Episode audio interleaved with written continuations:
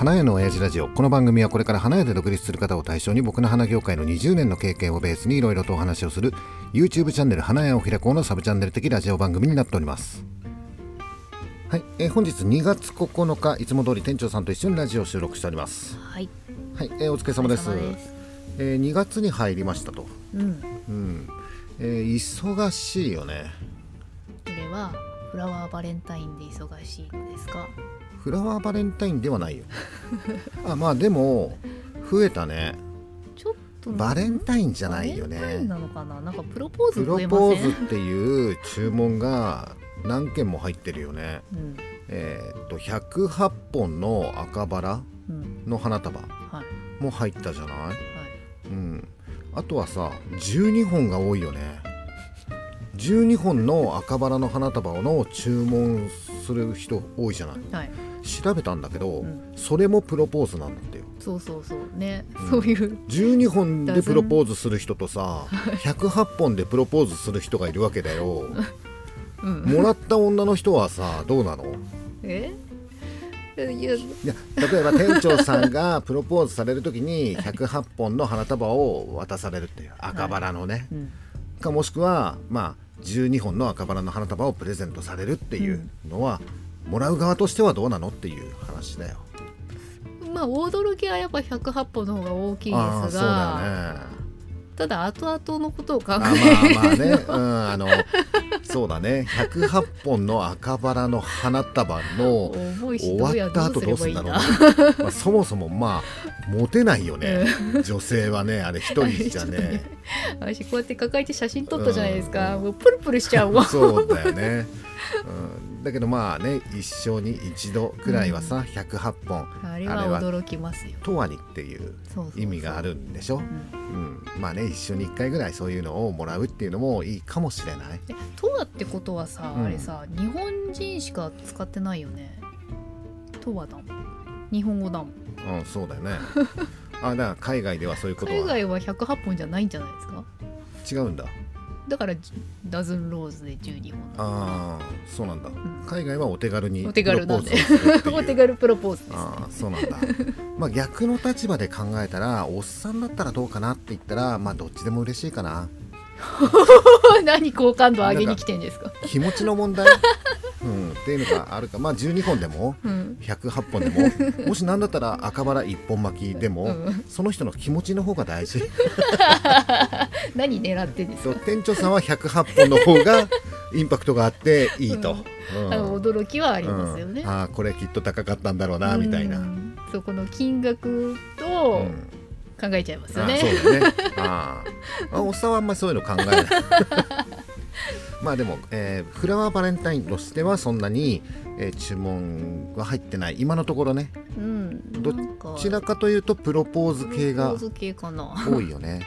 うん。あのなんでさ、えー108本今流行ってんの？うん。まあ、ダズンローズっていう12本のやつ、もう流行ってんの？プロポーズで赤バラの花束を渡すっていう、やっぱりこう写真に撮るっていうのがうん。流行ってるので、うん。えっと、うちのお店のことだけで言うとほんとこの5年だよね。もともとさそういう注文ってあんまりなかったでしょ？だからうん SNS がっていうことなのか、うん。まあうちもさ少なからずちょっとだけさ SNS はやってたりとかするでしょ？はい、そうするとさもしかしたらそういう写真がうん。あってあここのお店はそういう花束やってるんだみたいな感じで問い合わせ。だから電話の注文が多いじゃない。うん。だからもしかしたらそういうので、えーっと注文が入ってきてるのかもしれない、だから世の中的にはどうなのかなって。世の中のお花屋さんはやっぱりダズンローズ、うん、108本の花束っていうのの注文って結構入ってるのかな。うん。どうでしょうね、えっ、とねこの花屋系 YouTuber 界隈で言うとさ、うん、花の小言チャンネルピース。はい。あのピースケのお店なんかも、うん、多いですよねそう見てると。108本の花束の注文が入ったとかいう、うん。うんだからやっぱりさそういう注文が入ったら SNS で、そううんね騒いだ方が、うん。騒いだ騒ぐっていうかさ あの、えっと一応写真を撮ってはい。アップしておくと、まあお客さんがあここは前例があるんだってそう思いそうそうそうますからねそうするとね、んなんか、えーひいやちょっと待って。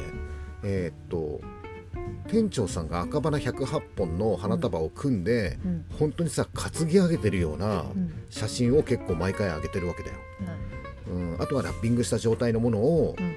まあ写真で載せてるんだよ。うん。でもさあの注文してきたお客さんがさ、い。現物見た時にこんなに大きいと思いませんでしたっていう 反応があるよね、ありますね。あれみんなさどのぐらいの大きさをさ想像してんのかな？いや多分想像できてないんじ例えばね、えーっと昔ねよくあの激安の花屋さんでうん。赤バラ100本うんうん2980円とか、うん。まあ、東京にはそういうお花屋さん結構あったんだけどさ、まあ、もちろん短いよ、うんえー50センチとかのやつだよ。うん。うんもしかしたら、えーっと国産ではなく輸入かもしれないよ。うん。じゃあ例えば50センチの赤バラを、えー108本うん。束ねると。うん。でしかもえースパイラルとかさそういう広げるっていうんじゃなくてトントンってやつ？そうそうそうそう、もう何、えー葉っぱ取って、うん、下切ってトントンってやってラッピングしてっていうそそのぐらいの大きさだったら、うん。まあ大した大きさじゃないよね。そもそもの一輪がそれだとちっちゃいちっちゃいよね。そうだよね。50センチの50センチうんの頭なんてそうだよねが知れてるじゃないですか。うん、それぐらいのものを想像してるのかな。それだって108本ではあるよね。うん。でもさうちが用意するのってさうん。108本でしょ？っていっちゃんいい赤バラちょっと用意しようぜってこといになるじゃない。やそこは気合い入れますよね。茎すげえぶってえじゃん国産のさそこ80センチとかってさ。そこはありますよね。ねえ、うん。そうするとさ組んだ時店長さんが持てないあれやりすぎなんじゃない？本当に？もしかして。そうなんですかね。うん。でもちょっとこっち側も気合い入るんで。そうだよね。いやなんかさ例えば50センチぐらいの赤バラでもし作るとなるとうん。うん茎細いじゃない？うん細い。うん、でいやどうなんだろうね。まあブーケ見たくなるよねもう。うん。あの、ん。そうそうそう。そう短いですからね。50センチしかないわけでしょ、ね。横長になりますよねこう。そうだよね、うん、まあまあ60センチでもいいんだけどさ、うん、もう70センチになったらもうもう立派だもんね、うん。うん、どうどういうのがいいのかね。まあでもさまあでも一生に一度うんって考えると、うん、おいおいおいこんなのもらっても迷惑だろうぐらいの大きさの方がインパクトがあっていいのかもしれないよね。うん。これよくインスタでさなんだっけ守屋さんだっけ？やってるじゃないですか。ラッピング、うん、うん。あれはだって赤バラ108本とかではないでしょ？108本もやってあますよ。やってるんだ。うん結構立派なやつでやってますよ、そうだよね、うん。あの人かすみ草だけじゃない違いますよ。のレインボーかすみ草をいやかなりバラバラ系いっぱいプロポーズ用のやってますよ。いやあんだけさ SNS でラッピングでね、うん紹介されれば、うん。まあ、注文が入るかもしれない。なんかもうそれ専門みたいな感じであそうなんだ。見てますけど私。ああそうなんだ、えあの森谷さんっていう人はさうん。店舗販売やってんの？なんかそんな感じそうだよね。注注文っぽいよね。ね。っていうことはさ SNS がうん。やっぱり一番宣伝としては大きいっていう。う、ん。逆にその SNS やってなかったら注文入らないよっていうやり方なんだ、そうだと思いますよ。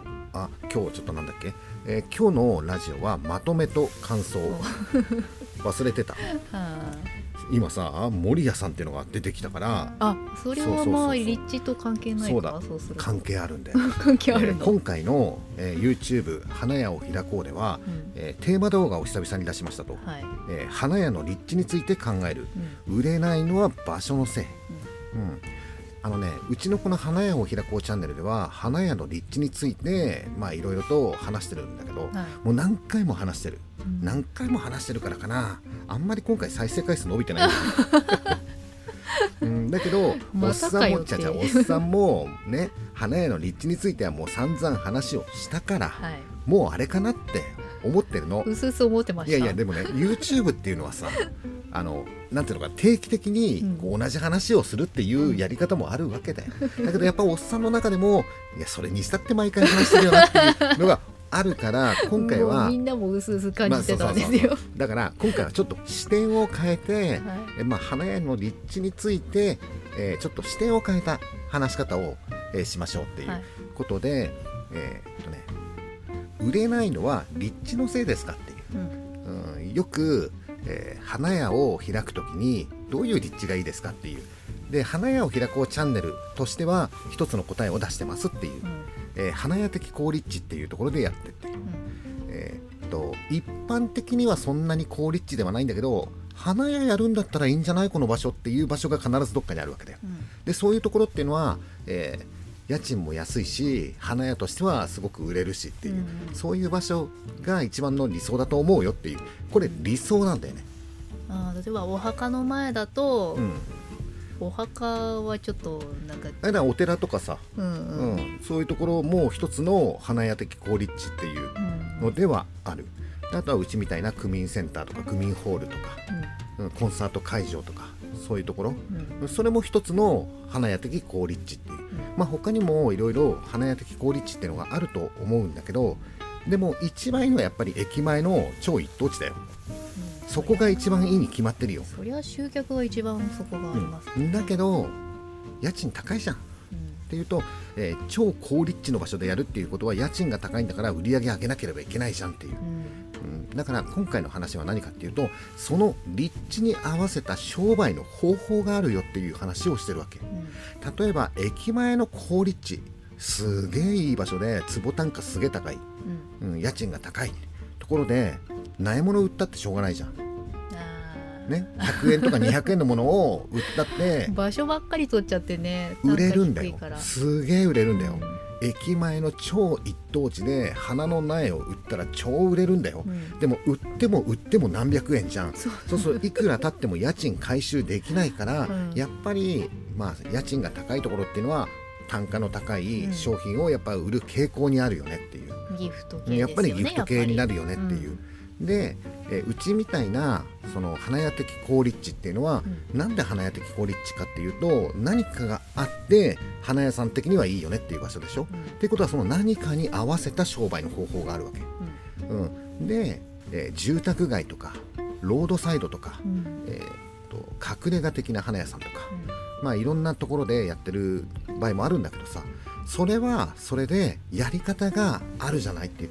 住宅街は住宅街のやり方があるんだよっていう。うん。そういうような話をしてたんだよ、うん。うん、そしたらね昨日だったかな17ライブでさっきのね「花の小言チャンネル」のピース、うん。ピースケがうーんまあおおむねそうなんだけどね。でもやっぱり立地はいいとこがいいよね。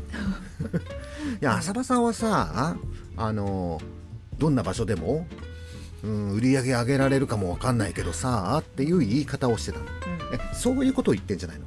おっさんはこの前の動画で何が言いたかったかっていうとその立地に合った販売方法、えー戦略えー作戦みたいのがあるよっていう話をしてその立地と合わない作戦をやってると、うん、うまくいかないんじゃない？ん。例えば住宅街で駅前のお花屋さんと同じことやったってうまくいかないよっていう話をしてるから、住宅街だったら住宅街の攻め方があるんだっていう話をしてるの。うん。なんかさピースケがさ、んねサバさんはさあれでしょ？なんか自分に自信があったりとかするかもわかんないけどさ 初めて独立する人がさそんな住宅街でやってうまくいくわけないじゃん的な感じで言ってたの。いやそういうことじゃない。おっさんだって住宅街で始める時に、俺だったら住宅街で、まあ、月に何百万売っちゃうよとか そんなことは言ってないの。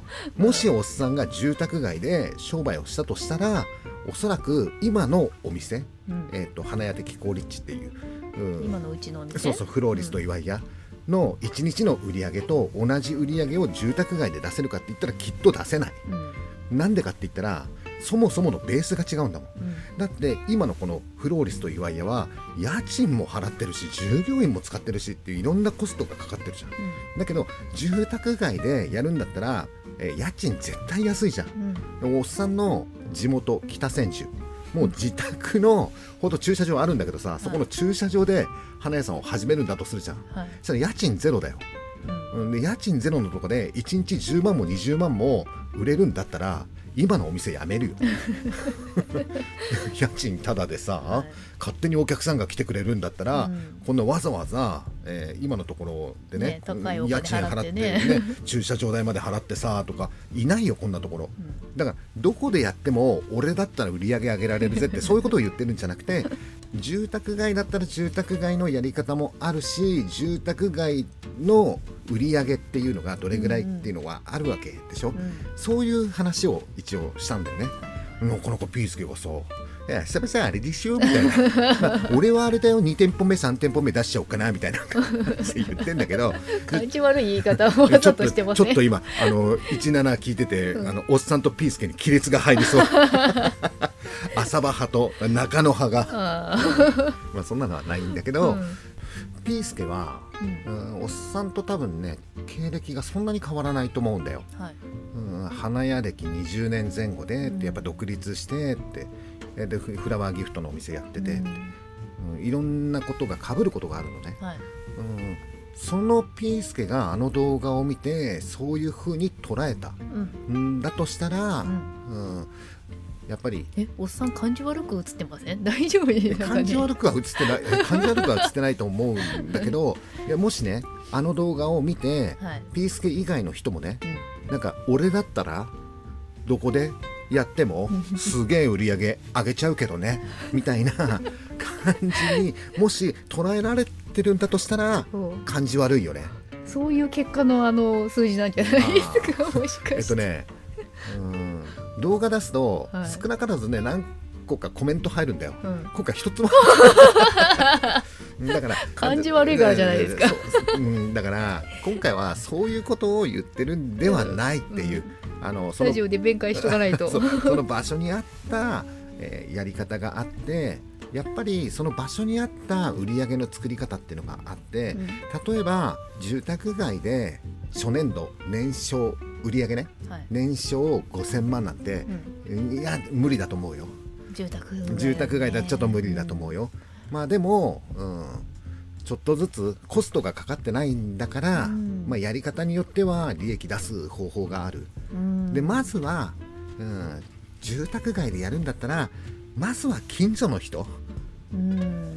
に、えー買ってもらうっていうのがいいと思うよっていう風なすごい面白くない話はしてるんだよ。地道なそうそうそう。これはね住宅街だけじゃなくて、えー駅前でも、うん。花屋的好立地でもどこでも一緒なんだけどまずは店舗を構えて店舗販売するのであればやっぱり、えー近所の人あとは地元の人、周りの人がうん。ね、近い人。うん、近い人が、まあ、利用してくれるお店っていうのをまずは目指さないとダメなんじゃないっていう。でそれが商売だっていう話をしてるわけ、そこが大前提みたいなことですかね、そうそうそうそう、えーまずは近所の人が利用してくれないと、うん、っていうところからやんないとダメなんじゃん、うん。うん、例えばさ、うん、インターネットでもそうだよ。うん。例えば今日、うんえっと X かっこ旧ツイッターうん。でアカウント登録しました。うんって言って、うん。とりあえずなんかつぶやいてみる。うん。今で言うとポストしてみる。うん。おはようとか。おはよう、うん。誰も見てくれないじゃない、うん。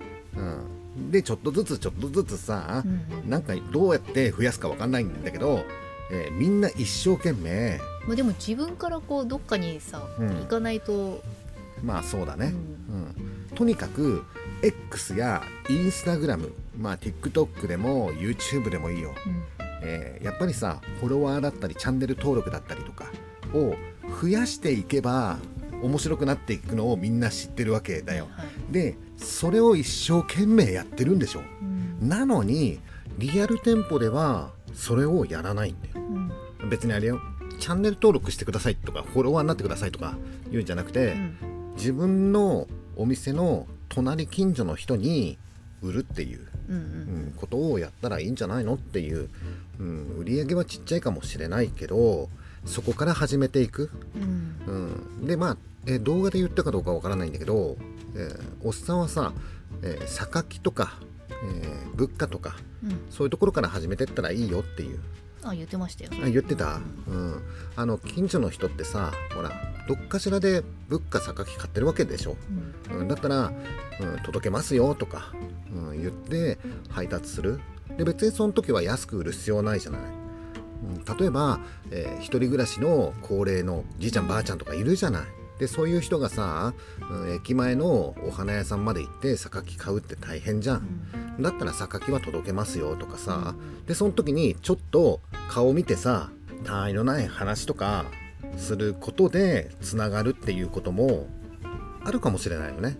最初多分さ、うん。別に榊売りたくないんだよねって思ってる人もいると思うんですけど、あのね榊をね売りたがらない人結構多いんだよ。うん。だけどあのお客さんとのまず接点。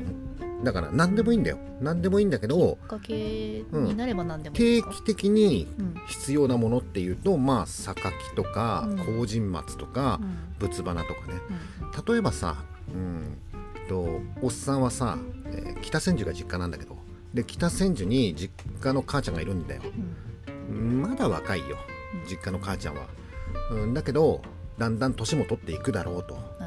うん、まあ自分一人で買い物できなくなるぐらいだったらちょっと考えなければいけないなっていうふうには思うんだけど、うん、もう少し、うん、年取ったらなんだろううち仏壇はあるからさはい。その仏壇の花を定期的に届けてくれるお花屋さんがあったらうん。お願いしたいなっていうふうにちょっと思ってるんだよ。うんでなんでかっていうとさ、えー手渡しねうんはい。そうするとそのお花屋さんがちゃんと手渡しで、うん。えー実家の母ちゃんに渡すじゃん。はい。でその時にさなんかちょっと元気ねえなとかうん。顔色悪いなっていうことがなんかあったらさ、えっと、電話もらってさうん。なんか浅場さん今日ちょっとなんか顔色悪かったですよみたいな 感じでねなんか、えーおっさんのところに連絡が来たらさ、はい。でおっさんが母ちゃんに電話してさ「お何何ちょっと調子悪いの?」みたいな なんか訪問看護みたいな、訪問看護っていうことじゃないんだけど、うん。なんだろううんほら孤独死的なのもあったりとかするでしょ、はいはい、うん、だからそういう時に、えー月中と月末に、えー直接手渡しっていう。うん。だからもうその代わりもう母ちゃんには、えーその時間に来るからうん。いなきゃダメだよっていううん風に言っとけばもうわかるじゃん。でその時手渡ししてくれればさ何かあった時にさちょっと連絡くれるっていうこともあるかもしんないじゃんっていうサービスまでつけたら例えば、えー、と榊が1対で500円だったとするじゃない、はい。うん、1000円でも頼む。うん、榊1000円でもちゃんと手渡ししてくれるっていう。うん。で何かあったらちょっと連絡くれるっていう、うんえ例えば絶対に15日うん。のその時間に榊を届けるっていう。うん風に決まっててだから母ちゃんにそこの時間にいろよとうん。言ってるにもかかわらず留守でしたっていう時は連絡くれと、はいはい。もしかしたら中で倒れてっかもわかんないからっていう、うん。っていうサービスがもしあったらう、ん。うん、おっさんだったら頼む。うん。あの同じ東京に住んでるんだけどやっぱりちょこちょこ行ける距離ではないから、そうですね。う、うん。ん、っていうのをやったっていいじゃん。うん。でそれでさ、ね、実家の母ちゃんとつながるしおっさんともつながるじゃん。ああそうですね、ううん。んっていうことでなんかちょっとずつだけど人のつながりつみたな。ないがりを作っていくうん、作っていくっていうことがまあね大事なんじゃんっていう。う、ん。え別に新しいサービスを考えなくてもいい、うん、普通にできることをやればいい、うん。うん、例えば自転車で届けられる範囲は届けますとかさ、本当ご近所ですね、うん、それはね。そうそうそう。そういうのをコツコツやるっていうのも、まあ、一つのやり方かなっていう。う、んうん、もちろんさ儲けたいから、はい。うん、人と人がつながってってだんだん広がってって、うん。最終的には、えー会社関係とか飲み屋関係とか、うん。そういう仕事につなげていく、うん。でそういうつながり方っていう風なことをしていくとはい。あのね面倒くさくないんだよ。うん。なんていうのかな、えーっと一元のお客さんとやり取りする時ってすごい細かいところまでやんなきゃいけないんだけど、うん知り合いの知り合いでお願いしますとか言われるとあまあちょっとなんかうまくちょっと持ってっといて。お任せですよねい基本ね。いつも通りちょっと花届けといてよ、うん。みたいな感じであのうちさスタンド花なんて色指定すらないよね。もうほぼほぼお任せですね。そうでしょ？ん。えーどこどこに、えーお店が開店するのでスタンド花1機お願いしますって、うん。もう聞かないもんねどんな感じとかもね。うん。いつも通りでみたいな、うん、胡蝶蘭なんかも胡蝶蘭送っといてくださいと、うん。胡蝶蘭だって本当はいっぱいあるんだよ種類いっぱいあるんだけど、まもう白の3本立ちを持ってきますみたいな感じになってるでしょ、うんうんね、知り合いの知り合いってそういうことができたりとかするでしょ、でそこからまた、うん、広がってってっていう、うん。だから時間はかかる。うん。住宅街で始めれば時間はかかる、はい。なぜかって。家賃が安いから、うん。うん、そりゃそうだよね。いきなり売り上げをガンって上げたいんだったらやっぱりいいとこでやれ駅前でやれと。駅前でやれと、うん、だけどいきなりガンっていう売り上げを作りたい気持ちはわかるんだけど、家賃安いんだもん、うん。うん、そりゃ無理だよねっていう。うん。だからその家賃が安いとこだったら安いとこなりのやり方があるよっていうそういう話を今回はしてみた。うん。なかなか伝わらない。ピースケに伝わらなかったのが悔しい。なんかね最近ねちょっと、うん、2024年はえーっともうちょっと突っ込んだ話をしていこうっていううん。ことでいろんなことをやってるんだよね、例えば、えースタッフを雇うっていう時もおっさんは男の子より女の子の方がいいかなっていう 話もしたんだけど、はい。それもピースケちょっとね響かなかったらしいんだよね。そうなんですか。そうそうそうそう。で、えーっと関西の方ではね、うん。スタンドを配達してる女の子なんていないって言うんだよいや東京多いっす東京多いよね。なんでだろうね。それうん。地域のち、あんあんのかな？おっさんは花屋の仕事で男ができて女ができない仕事はないって言い切ってるんだよ。ある？ないでしょ、うんないかな。うんうん、しかも能力的に変わるかって言ったら変わらないって思ってるんだよ。うん。だから花業界では女性はもっと活躍するべきだっていうふうにおっさんは思ってる派なんだよ、うんうん、だけど関西はそうじゃないらしいんだよ。ほう。うん、ピースケの周りだけじゃねえかなっていうふうには思ってんだけどね。まあわかんないけど、また怒られますよ。まあこんな感じでね、えー2024年は、はい。えー自分が思っていることはちょっと、うん言っていこうかなっていう。うん。まあ合ってるか合ってないかはもう別の話だよ、うん。おっさんはこういうふうに思ってるんだっていう。うん。でそれを聞いた人がどういうふうに思うかっていうことで一つの意見として聞いてくれたらいいんじゃないの？ただしただしその意見がアンチおっさんだったとしたら、まあ反論はするよ。ほうそうなんだ。あピースケはそういうかんそういう考えなんだ。別にいいんだけどさ。あのえっとまだまだね例えばさ、えー従業員の話っていうとやっぱりうん今まで話してきてるんだけど表面的な話がすごく多かったから、やっぱりもっと突っ込んだ話とかもこれからちょっとしていきたいなっていうふうには思ってるし、えーおっさんが最近よく使う言葉っていうのは中長期的なっていう、うん、言葉を最近意識して使うようにしてるんだけど、うん。今、うん、これがっていうのじゃなくて中長期的に5年後10年後のことを考えて今何やるかっていうことをこの2024年はちょっと言っていこうかなっていう、うんうん。例えばさ新ニーサって知ってる？に新ニ新ニーサってやつ、うん。なんか今話題じゃないですか。あの投資、うん。うん、やっぱりこれからは新ニーサだよね。みたいなやっぱ投資に目を向けていかなければダメなんだよみたいなことを言ってるでしょっていう話がやっぱり、えー今インターネットとかテレビやワイドショーとかですごい言ってるじゃんっていう時はもうおせんだっつ。あの そもそもだよ。そもそも投資っていうのは何ですかっていうと当たるか当たんねえかわからねえようなもの。うん。まだそんなのに投資して危なくね？みたいな怪しくね？っていうような状況の時に投資をした人が儲かるようになってる、送り人っていうこと？あ その昔の仮想通貨でしょ、ねあったよね。あのねえねえねえビットコインって知ってる？もうビットコインって知ってるって言った瞬間に、うん。もうなんかうささんくせえ怪しい、あいつにちょっと近づかない方がいいよみたいなことを言われた人がうん。送り人になってるわけでしょ？そう、ですね。でそれを見てあいつ送り人になったよみたいなすっげえいい生活してさ今カウンタック乗ってるぜみたいな、うん。うんうん今からでも遅くねえからさって言ったやつが全員損したでしょ。はい。あのおっさんも含めだけどね。おっさんも含めだけど乗っちゃった人ねそこで。そうそうそう。だから今熱い投資はこれだぜっていう風に答えが出ちゃってる時はもう遅い。んだ。遅いんだよ。もう今新ニーサあの言っとくよ。新ニーサってあの銀行の積み立てとかと違うからね。投資だからねあれ。うんうん。あの元本保証されてないからね。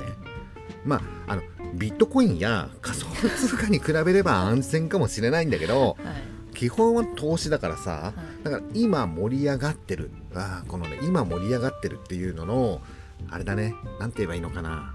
今まで投資の話なんかしたことのないような人が、うん。いきなりこれからは新ニーサだと思うよっていうことを言い出してる場合は、はい。もう遅いよ。もう遅い。この間そのそうそうそう知り合いの社長さんが言ってて。これからは新ニーサだ もうここまで来たかと思いましたよね。そうそうそう。あの今まで一番投資とかの 一番遠いだろうなって思ってた人が、これからは新ニーサとかさ投資だよねみたいなことを言い出したからああもう新ニーサダメなんだっていうふうに思った。うん、もうね短すぎちゃってここまで来たかと思いましたよね。そうそう。まあうんまあちょっと長くなっちゃうからもうやめるけど、おっさんはそういうね、えー新ニーサとかそういうのあんまり好きじゃないんだよ。うん。なんだろう投資ってさいろんなものがある。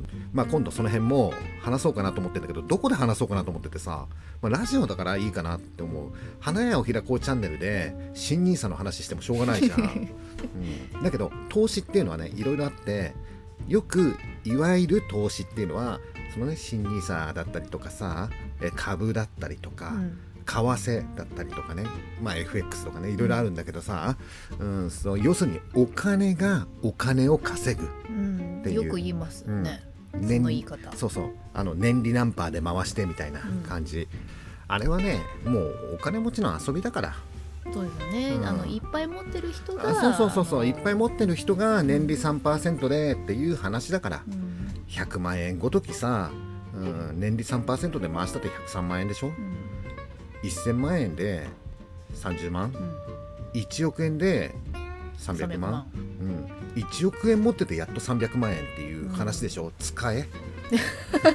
飲み行け。っていう話だよ、うん。うん、だけどねその投資っていう考え方今世の中のど真ん中はそういう、えー金で金を稼ぐみたいな話、はいはいうんそういう投資なんだよ、だけどおっさんの思ってる投資っていうのは金だけじゃなくて人もあるよねっていう、うん。まあもちろん設備投資っていうのもある。うん。あるね。うん。だけどおっさんが今熱いなって思ってるのは人なんだよ、うん。うん、人に投資をしていく、うん。うん、まあこれもさちょっと長くなるからもうやめるんだけどあのよく投資って聞いて、うん、お金のね投資っていう話もあるかもしれないんだけど俺ら経営者だから、うん、経営者だからやっぱりお金って使ってなんぼだよ。うん。稼いでなんぼだよ。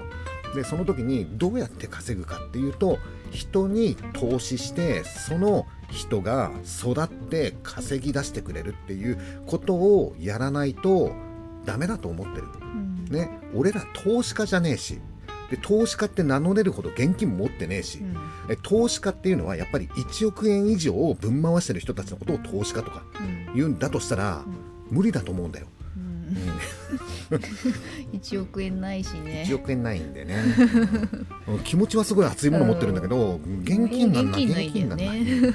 うん、だからあの俺らは経営者だから人に投資するっていううん。うん。ことがこれから見直されてくるとおっさんは見てるだから中長期的な、えーことを考えるって言ってるおっさんが今人に投資だっていううん。話をしてるってことははい。ああおっさんなんかなんでそんなことを言ったんだろうっていう、人に投資。うん、ふうに。わ私のお給料が上がるっていうことですか？なんでえなんで いや人に投資だから。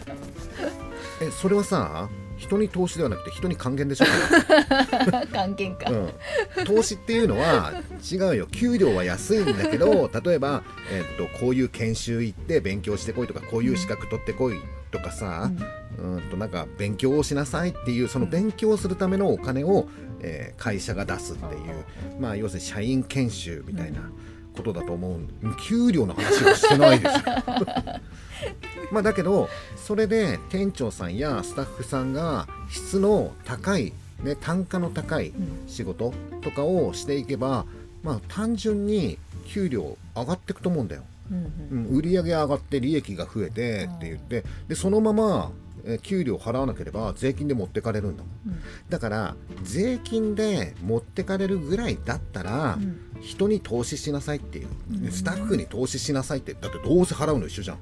税金で持ってかれるのか、えースタッフを育てるのかうん。新ニーサに投資新ニーサおかしいな。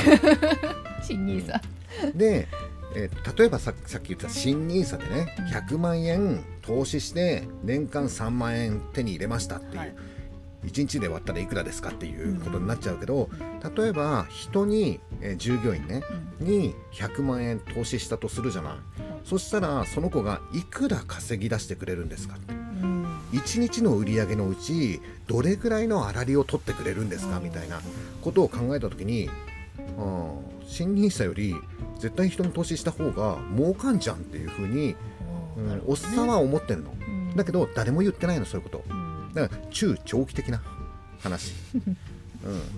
えっと人が育つのは何年か後なんだよ。